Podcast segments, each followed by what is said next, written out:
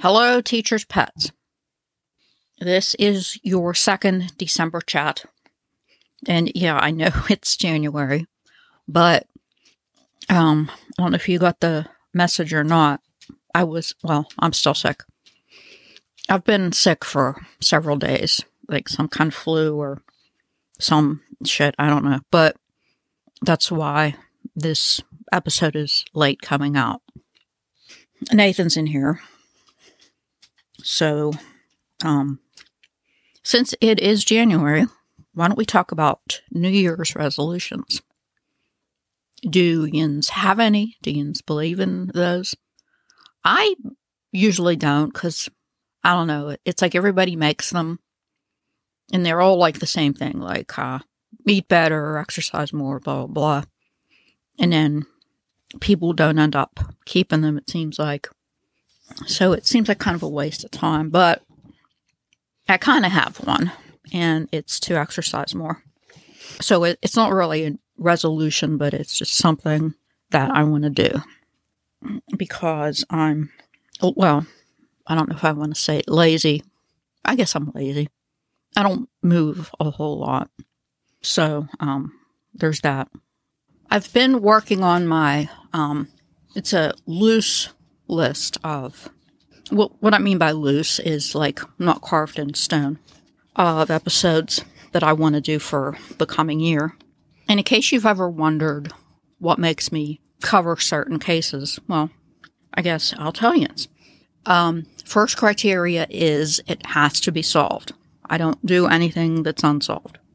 A lot of older ones like Jack the Ripper, Lizzie Borden, things that, you know, um, those have been covered and it's mainly like, uh, you know, let's talk about the theories. But it's something that's ongoing, like the, the Idaho, I think they're calling them the Idaho Four. Uh, as I'm sure you know, there's been an arrest in that but obviously he nobody has been convicted of that. So, um, and the same goes for the Long Island serial killer thing. I would never talk about something unless somebody's been convicted. That that can lead to ugliness, and I'm, I'm sure I don't have to tell you about how people can, I guess, overstep their lines. I mean, it, it's one thing if you know, somebody's missing or lost. And podcasts and social media, they get, they get the person's picture out and they're like, you know, have you seen such and such and a, a description of the person? That's one thing. But I think a lot of harm can come from theorizing or, or speculating on things that are ongoing. And I think you probably know what I'm talking about. I think as people who listen to true crime, we should have some kind of a, like an ethical code or I, I just guess it's just like common decency or basic common sense that you don't literally stick your nose into an ongoing investigation. Unless, of course, you really do have something to add, you know, like you saw something occur or whatever it is, if, if it's legitimate. But um, everything I talk about as far as crimes, there have been people convicted of. I probably won't cover a case that's been covered by 500 other podcasts. The only exception is if I think that I can add something new or something different to the case. Um, for this year coming up, I do have some planned that have been covered by lots of other podcasts. But I also think that I can offer more of a discussion on why these people did what they did. And I can, I know off the top of my head, there's at least three or four of the killer couples, killer groups. You know how I, that's kind of, because my dissertation was that multiple perpetrator homicides, that's kind of my specialty. And I just got a nice comment from somebody on the Spotify. You know how on Spotify it has that like thing where you can add a comment or something. Somebody said that they liked the, I guess you could call it the deep dives. And I tend to go towards cases or crimes that I have books about or there are books about because there's no better source of information than a book.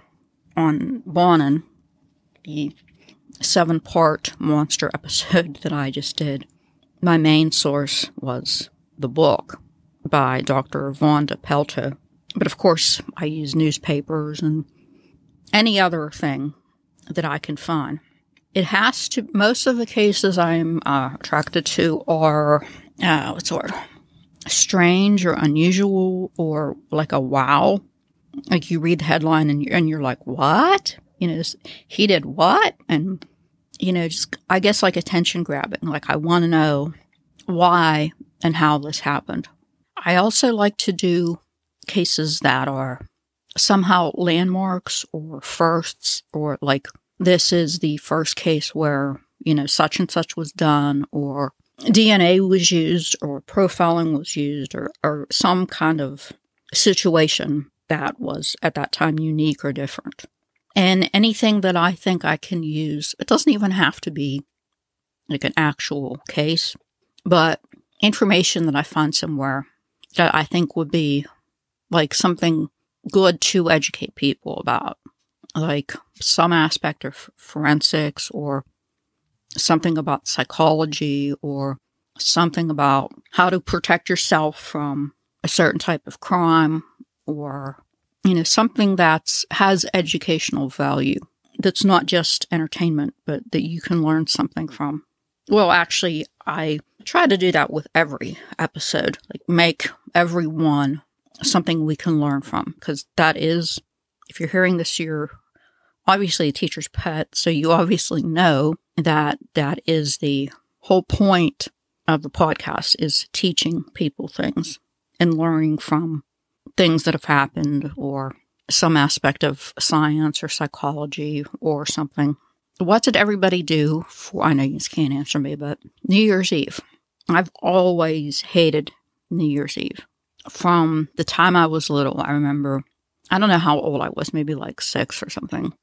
And me and my family were at my great aunt's house. So it was like all old people. And um, right before midnight, I went and hid in the bathroom because I hate all the hugging and kissing that happens at midnight. I, it's like so cringe worthy to me. Or um, if I would uh, go out to like um, our fireman's club, we have a a private club, like a, a bar. I haven't been there in years, but I dread midnight because it's like all, first of all, I'm sensitive to noise. And it's like kind of a sensory nightmare for somebody like me with autism between noise and everybody coming around touching you and it just oh, it's just it's so yuck it really is and um yeah, so, you know, and then there's fireworks. Don't even get me started about that. Fortunately, this New Year's Eve, there was like, I heard just a couple, which, you know, is enough. I don't understand people's fascination with fireworks. I mean, I, they're pretty okay, but it's like, I don't know if it's an American thing or if it's just people have this thing about noise. Like, um, let's make as much noise as we can. You know, like turn it up. When you know you they want their stereos and radios loud, and um, they think it's cool if their cars are loud. No, that is not cool. That's fucking obnoxious. So just stop it.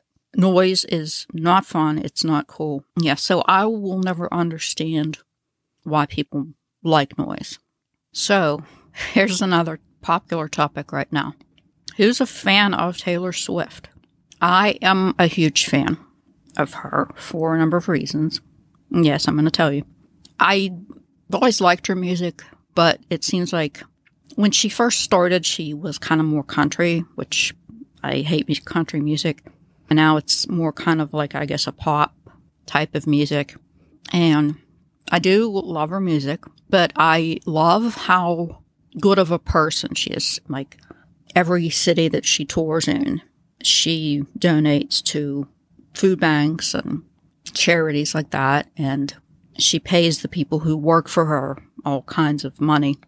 And if you watch her when she's performing, she has all these like dancers, like backup dancers and stuff. You can tell that they really like her. And um, she she's just very humble, down to earth, generous, kind, like everything that I value in people. You know, I, I was brought up, um, there's a lot of problems with my childhood, but I was raised right uh, as far as like help people, be nice, work hard, be generous, and, and stuff like that. So I think she's a great role model for pretty much everybody.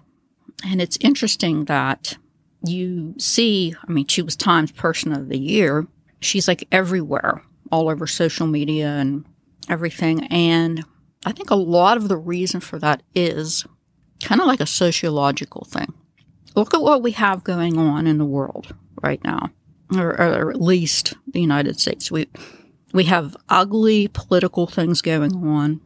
We have um, wars and um, just all this ugliness and nastiness in the world.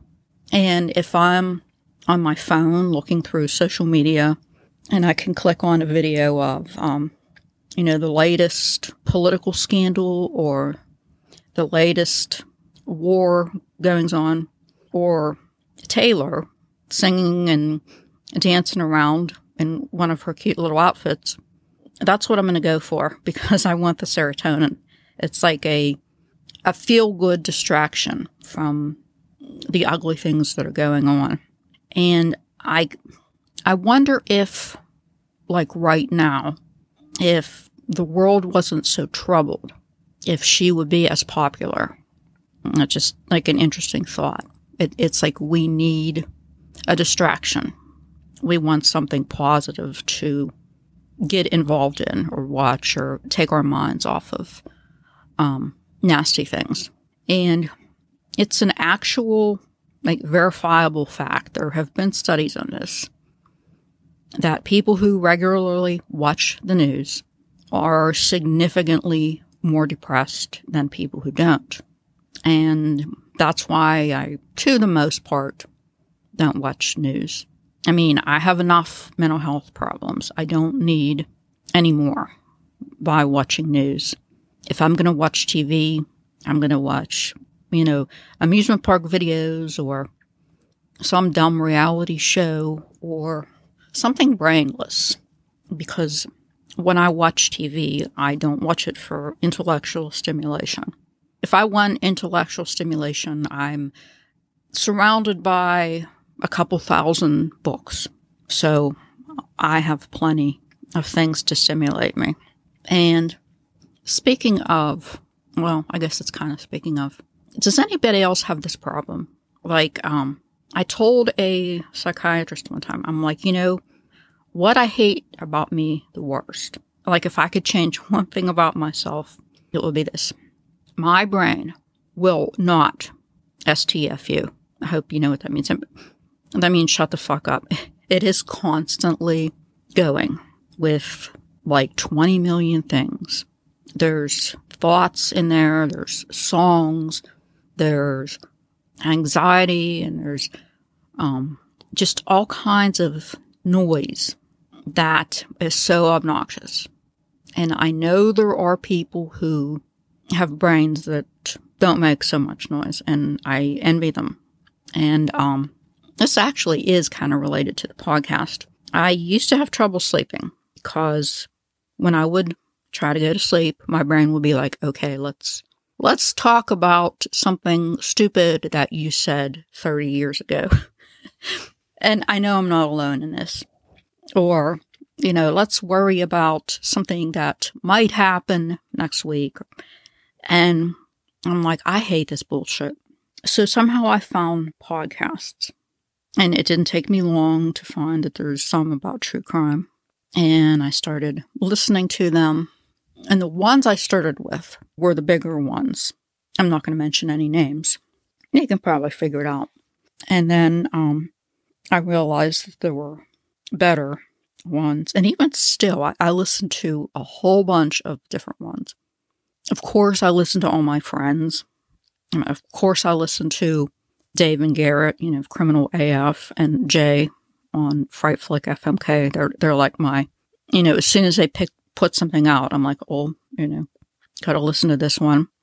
Um, and other ones that I'm not friends with the hosts of. And I'll set up a playlist, like, okay, I want to hear, oh, yeah, this, click that. Yeah, yeah, yeah. And I'll put my phone either somewhere, somewhere near me when I'm going to sleep. And if I'm concentrating on the podcast, I don't hear all the noise in my head. So they're great for that. I actually, I can't remember the last time I went to sleep without hearing one. I don't even know if, if I could sleep now without one. And then um, the more I listened to different ones, I'm like, you know, I could do research. I could write for podcasts. That's what I would like to do. You know, have knowledge and experience in law enforcement. And I never thought that I could host one because I always thought I didn't realize how easy it was. It's like so many people have them nowadays. But I got a book, Podcasting for Dummies, and I got a laptop, and I, I went through the book like religiously and highlighted shit and you know like I was studying for a college class, wrote stuff and made stuff up and um here's an interesting fact. This podcast is just really stupid too. I originally had it called True Crime Train.